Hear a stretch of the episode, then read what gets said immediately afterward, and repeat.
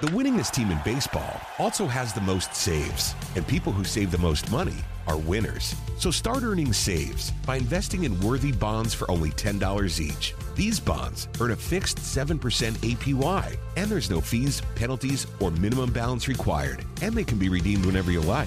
You can even round up everyday purchases to buy additional bonds. Go to worthybonds.com backslash save. That's worthybonds.com backslash save and save and win.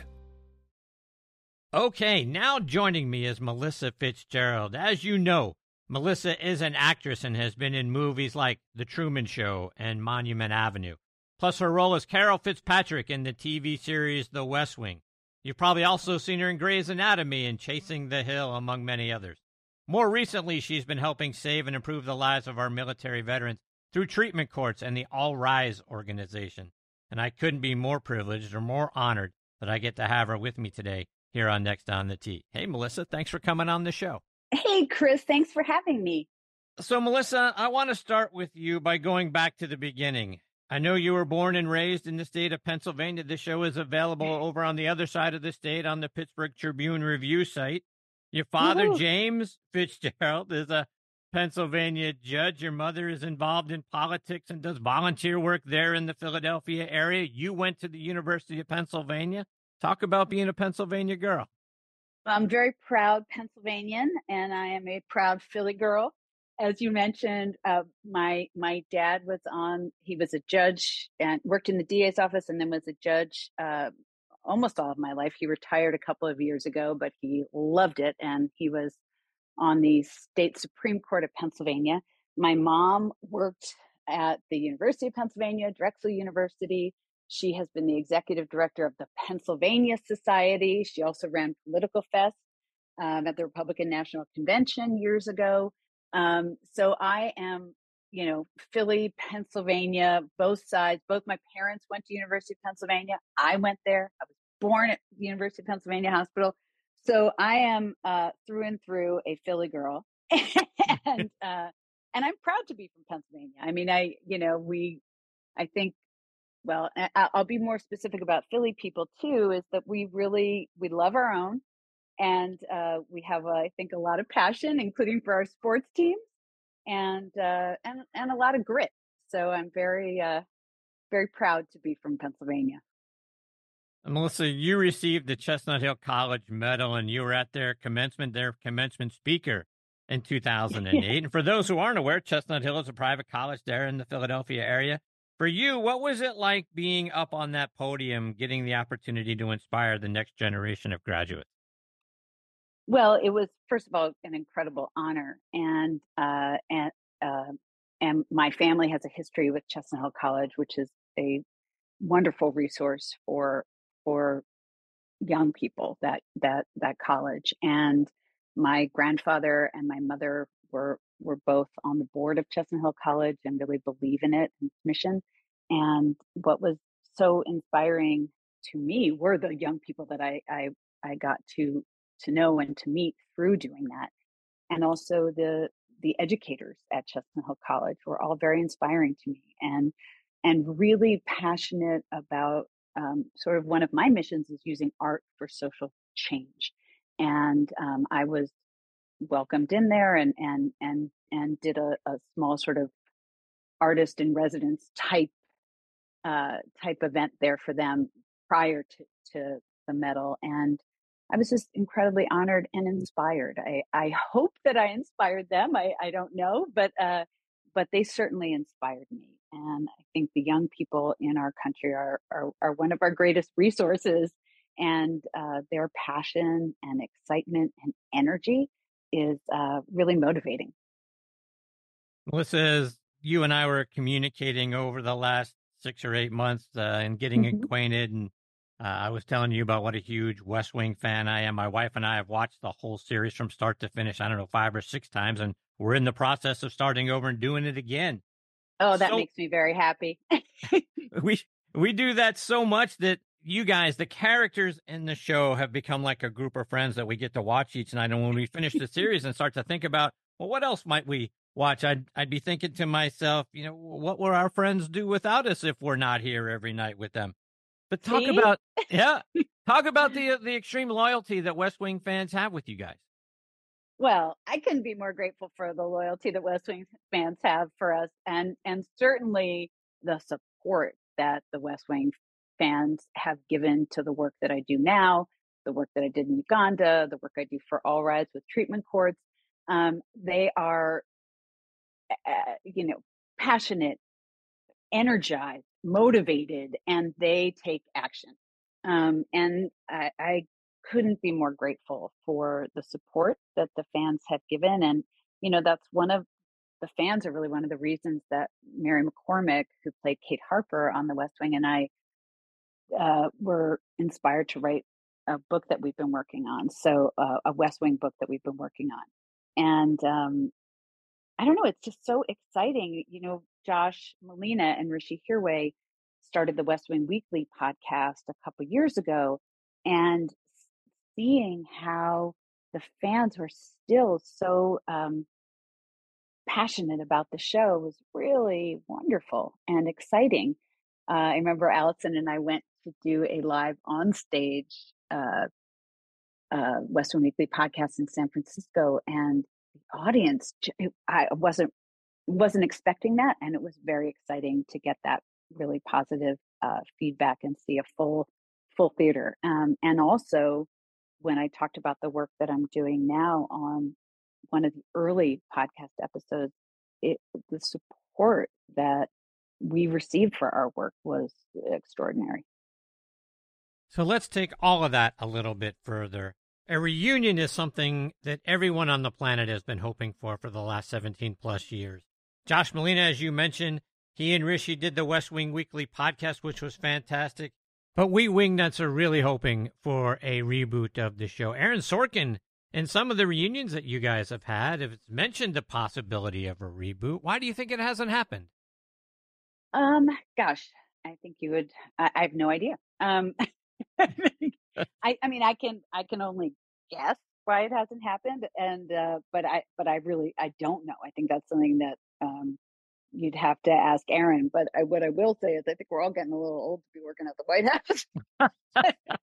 um, I mean, some could be in advisor positions, but uh, I am, I'm, I'm certainly too old to be Carol. Sadly. Um, but you know, it was really fun to revisit. Uh, um, gosh, almost almost four years ago now, when we filmed three and a half years ago, when we filmed uh, an episode uh, in support of When We All Vote. Um, we did Hartsfield Landing, that episode of The West Wing, and it was interesting to see what was different about it now that we're all, you know, uh, well over a decade after that show was first, uh, you know, first when we first did it. So it was interesting to see what people brought to it that was different, um, and and it was, you know, there was a depth to some of the scenes that was just different, not better, not worse, um, but but interesting to watch. You mentioned the book. You and Mary McCormack announced last week that you guys have written a book about your experiences on the show. Can't wait to get a copy in my hands. I know it's going to come out a little bit later this summer. Talk about the book. I would love to. It's called What's Next, which, of course, anyone who's watched The West Wing knows that the president would often say, What's next when he's ready to move on to the next thing. Um, but the book is called What's Next A Backstage Pass to the West Wing, its cast and crew, and its enduring legacy of service. And as I mentioned, you know, the fans have really inspired us by their support of the issues and causes that we all care about. And, uh, you know, I, I, it was, the book is really more about everybody's experience because we interviewed, we did over 100 interviews for this book. And we interviewed, of course, the cast, the creators of the show, Aaron Sorkin, of course, um, and uh, who was generous and kind enough to write the forward to the book, and Allison Janney was kind enough to write the intro for the book. Um, but this is really Mary and I certainly talk about our experience, but but we really gathered through our interviews what other people experienced on the show, the cast, the crew, um, and and some people who are inspired to go into lives of service because of the West Wing. Um, so it was a, it was really fantastic to revisit and to connect with people again, even though most of it was over Zoom because most of the interviews we did were during COVID. Um, but that was that was wonderful, and to hear the love that people had have for that time, it was a magical time. I think for for you know almost all of us um, was just it was it, it it connected us in a way that I don't think we would have felt connected during COVID. So, so that part of it was a real gift. The writing part was very challenging. Is so, that so? Know, oh my gosh. And and also, you know, both of us have full time jobs. Mary has a family, so uh, it was definitely at night and weekends, and it was challenging. But um, but we're very excited, and and we're proud of of what we we compiled, and that everybody, you know, so many people were so generous with their time and sharing their experiences with us. And that's all in the book. Martin, Allison, you know, Richard, Brad, Dulé, Janelle, um, of course, Mary and, uh, and, and me, but, but so many others, so many other cast members, members of the crew. It's just really, really wonderful how generous everyone was uh, to give us time and, and share their experiences. Speaking of giving their lives to the service of others, following the show, you took what happened in the Excelsis Deo episode, the one where Toby gets involved in the fate of a Korean War veteran to heart, and you went to work for the U.S. government. You got hired to be the director of Justice for Vets, which is a division of a nonprofit organization focused specifically on veterans treatment courts, an alternative to incarceration for our veterans in the justice system due to whether it's substance abuse or mental health disorders. So, talk about how all of that came about for you. I love that episode so much. Such a yeah. beautiful episode, and and Richard is just magnificent in that episode, as are the other actors who are in that in that episode. Just beautiful performances. So you went from there to going to work for the U.S. government. You're hired to be the director of Justice for Vets, a division of a nonprofit organization focused specifically on veterans treatment courts, an alternative to incarceration for veterans in the justice system due to whether it's substance abuse or mental health disorders. Talk about how all of that came together for you. Sure.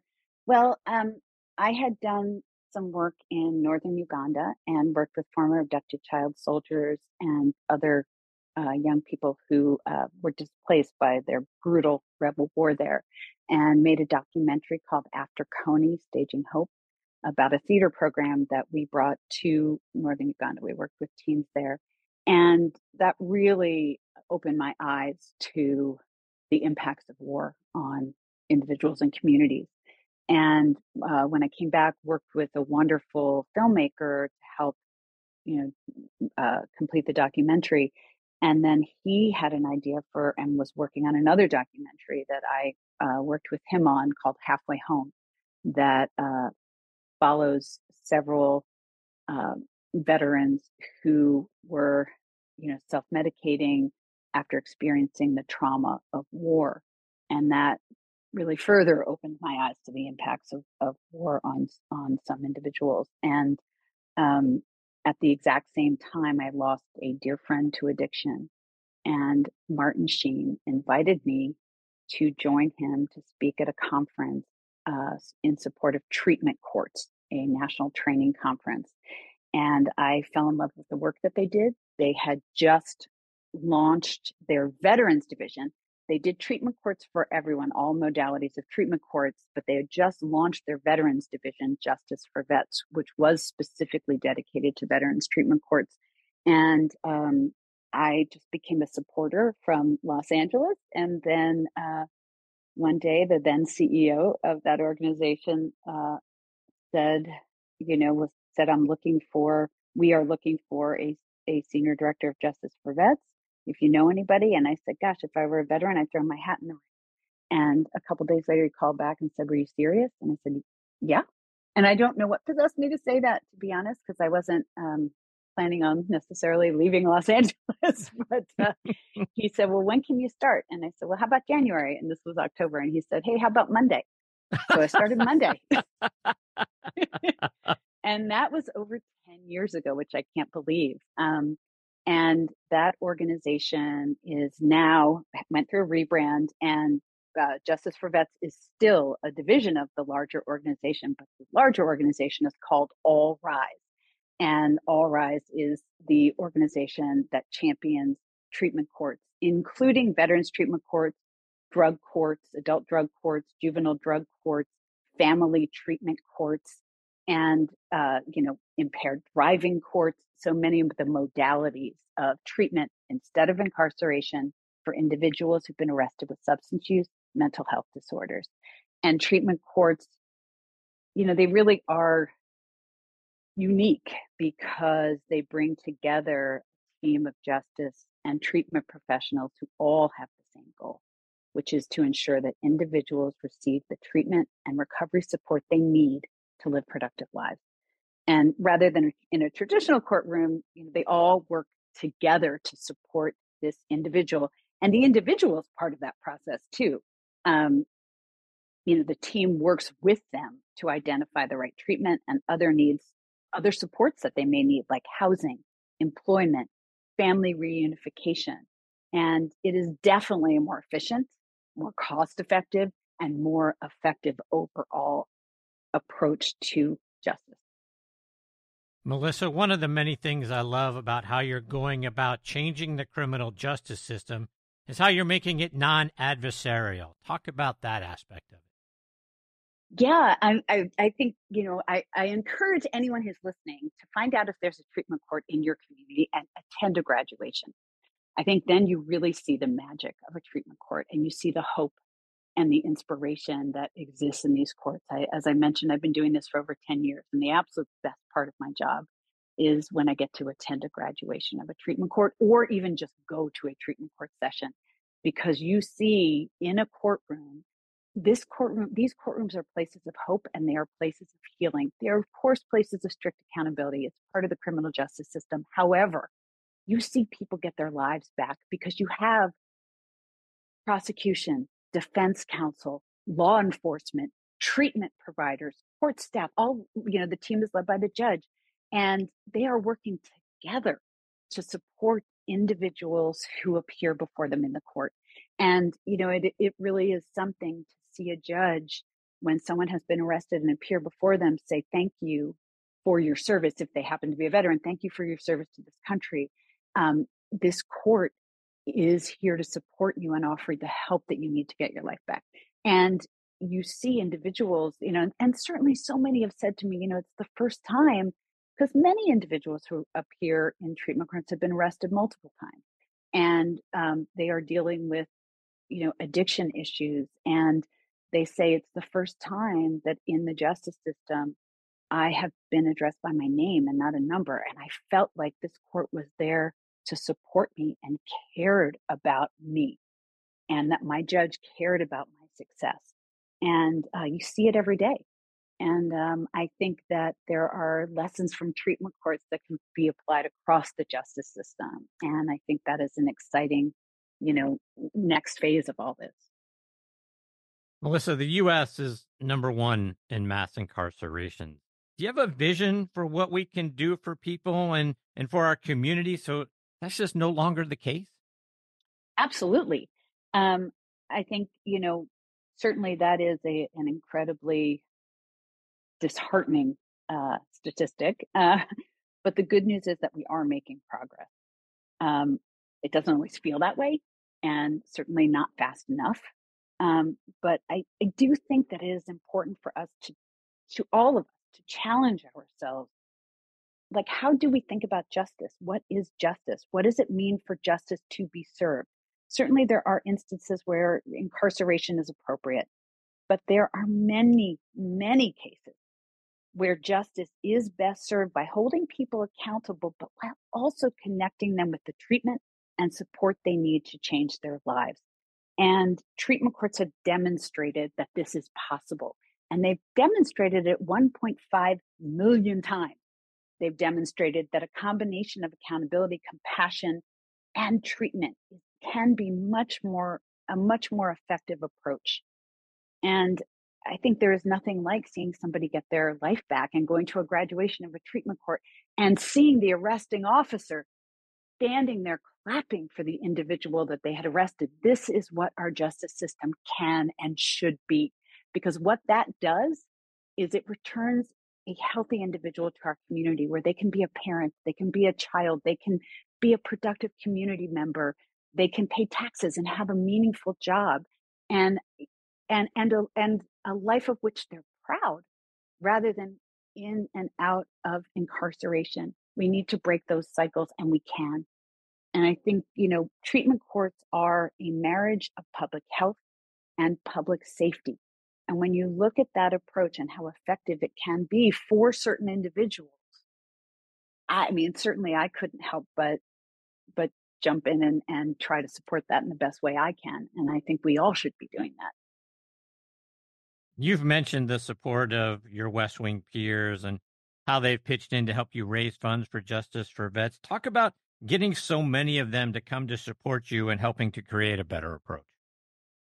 Well, first of all, Martin Sheen's the one who introduced me to the work. He has been a champion of treatment courts since the very early days, I think over 30 years now.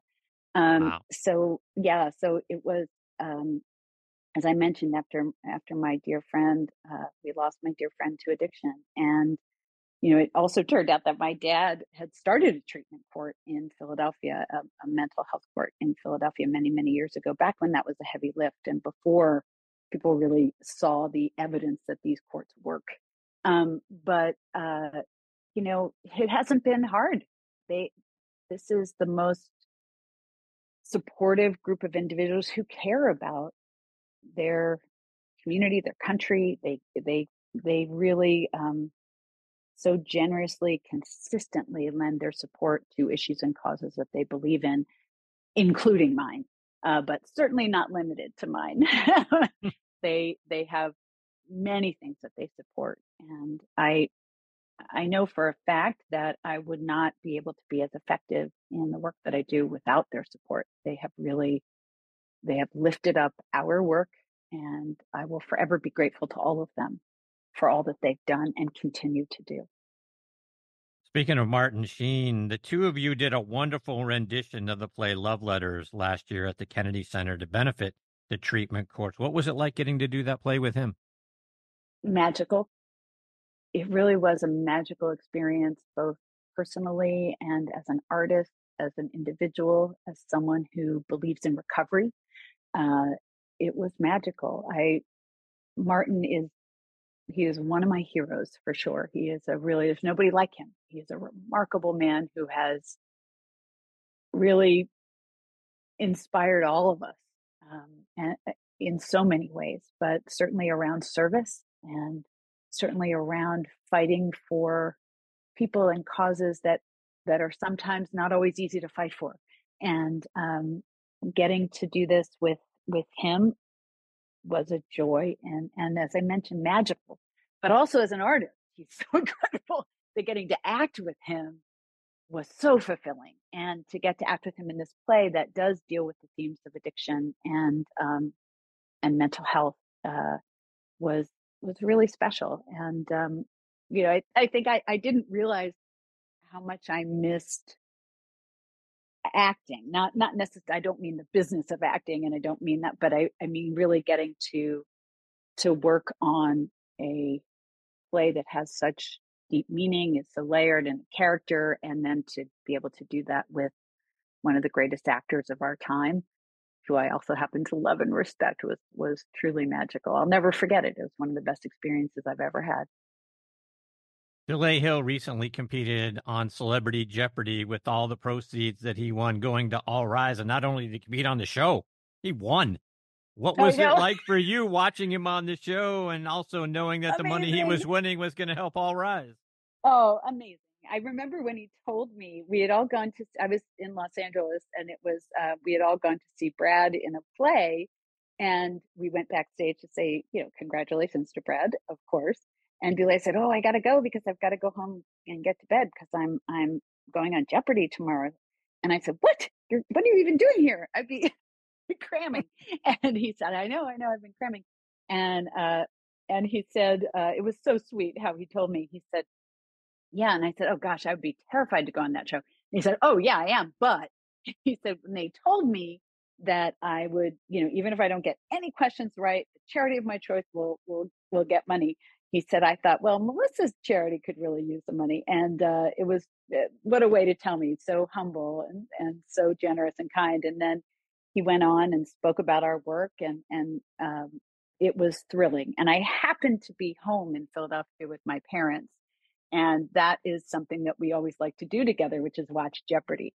So it made it extra magical that we got to watch it uh, together and watch Dulé, uh, you know, compete for All Rise. And I, I really uh, so appreciated when he said, you know, when one rises, we all rise, because that is, that's what we believe in treatment courts. When one person rises out of the justice system and finds recovery, we all rise. And uh, that was beyond thrilling to see Dulé, who has been incredibly supportive of our work and has gone to a graduation of a treatment court and has written about it in op-ed to then also go on national television talk about our work and compete for us. It was very special. That's awesome. He's the you best. guys you guys have also done a lot to get people to go out and register to vote. You guys did an episode on the show about that. The state of wisconsin has had a relationship with you and your peers regarding the importance of elections and to get out there and vote. We're now obviously in an election year. We're going to get to see you guys out there doing a little bit more, doing some more events around that. Um, well, if if history uh, shows us anything, then I'm sure they will all be out there getting, you know, inspiring people to vote. Um, our vote is our voice. Uh, and and one of the things that I really in the work that I do in the my role at All Rise, one of the things that I love about our work is that it is nonpartisan and that we enjoy support from both sides of the aisle. And uh, that is particularly rewarding to get to work on an issue that that does that. And I've certainly had uh, just really wonderful experiences working with people on both sides of the aisle to support treatment courts. And we're very grateful for that support. Melissa, just a couple more before I let you go as we look out into the rest of 2024? What's on your calendar? Let's see. Um, many things are on my calendar for 2024, um, but sort of the the big work things that are on my calendar, uh, which are also my passions. Um, we have uh, All Rise holds the largest conference in the world on the front lines of addiction, mental health, and the justice system. It is a training conference where we have four days hundreds of hours of training sessions for treatment court professionals from all over the country, in fact, all over the world, but mostly from the United States. So we have treatment professionals, people who work in the courts. So, as I mentioned before, judges and court staff and law enforcement and treatment providers all come together. Over 7,000 of them will be there uh, for our conference. And uh, the West Wing cast always shows up and is incredibly supportive. And this year, Martin and I will be performing love letters at the conference. And uh, we're very excited about many of the other things um, around the conference. Um, so I'll be working very hard for the next uh, few months. It's the end of May uh, on on the All Rise conference, which is called Rise 24. And then August 13th, uh, Mary, uh, our book comes out. Mary's and my book comes out. What's next? And we're very excited about that. So we'll be doing a lot of events around the publication date of the book. And it is a West Wing book, but it's also a service book. So one of the most important things to Marianne to me is that we raise awareness and that we raise money for some of the um, the nonprofit organizations that are highlighted in the book. So we'll be doing that too. Is Rise 24, is that conference going to be there in DC? No, it will be in Anaheim. It's a conference that travels to different parts of the country every year. So this year will be in Anaheim, California. Melissa, you've made such a positive impact on the lives of so many people. You've given us joy through your acting. You've given us hope where many people didn't think they had any. You've helped give life saving treatments to our vets and help them keep their liberty when in times before it probably would have been taken from them. In your rare, quiet moments, that's got to do a lot for you, man. It's got to warm your heart knowing that you've been able to have such a positive impact on the lives of so many people. Well, that is an incredibly generous um, thing to say. Um, I think I, um, I think I am very grateful. I think that is really what I feel is a lot of gratitude to be able to be a small part of the work that is being done for treatment courts, the work that was being done in Uganda, the you know different issues and causes that I have uh, cared about over the years. I'm very grateful, um, and I think the moments where I feel the most gratitude is when I get to meet people who have gotten their lives back through a treatment court program, and and that just inspires me. And I I'm not saying that this is a good thing, but I tend to look at what's next and what what needs to be done next that is really where my uh, my head and my heart go in my quiet moments like what there is so much more to do and the older i get the more i realize how limited our time is here and there is so much more work to be done um, so that is sort of where my head and my heart go in those quiet moments so, Melissa, before I let you go, how can our listeners find out more information about All Rise and then stay up to date with you, whether they're doing it online or they're doing it on social media? Well, certainly go to allrise.org and you can sign up for our email blast and you can uh, find out what's the latest and greatest happening in treatment courts. You can also follow us um, at All Rise. Uh, I think it's at underscore All Rise underscore on X and uh, and Facebook, and then certainly follow me on Instagram and on on Facebook and on X, which is at Maffy Fitz, M A F F Y F I T Z. Um, and uh, and please do that. It would be great to have the support, and then you can you can keep keep up to date on what's going on in treatment courts and at All Rise. Melissa, it's been such a privilege to get to spend this time with you. I can't thank you enough to, for taking a few moments out of your very busy schedule to come and do this. I hope we get that privilege again sometime later this year or in the future because you're fantastic. Absolutely. Well, you are are so wonderful, and the support that you've given to me on social media, that that you lift up other people as well, is is really a wonderful quality you have, and I'm grateful for you too. Thank you very much for that, Melissa. Take well, care, my friend. All the best to you and your family. Look forward to catching up with you again soon. Thank you to you too, Chris. Bye bye. Bye. That is the wonderful and talented Melissa Fitzgerald. They just don't come any better than her, my friends. What a wonderful individual. Doing great things now in our government for our military veterans. And on top of that, she's out there raising funds, raising awareness, helping us get out to vote, doing other things with her peers. It's just a wonderful family kind of atmosphere that that cast has. And they've translated that into supporting one another and what they have gone on to do since being a part of that show. And so many of them, like we heard during the course of the conversation, and if you do a little research, have come back to support Melissa and Justice for Vets and All Rise. Be sure to give them a follow online at allrise.org and sign up for those email blasts at underscore allrise underscore out on Instagram and at Maffy Fitz.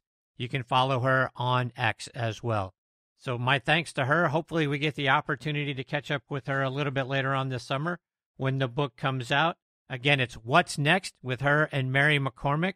So I'm, I'd love to have both of them come on the show and talk about that book and putting it together and all of that sort of thing. So I will stay on top of that as we get through spring and the early part of summer. Look forward to catching up with her again soon. Again, just a wonderful, wonderful individual.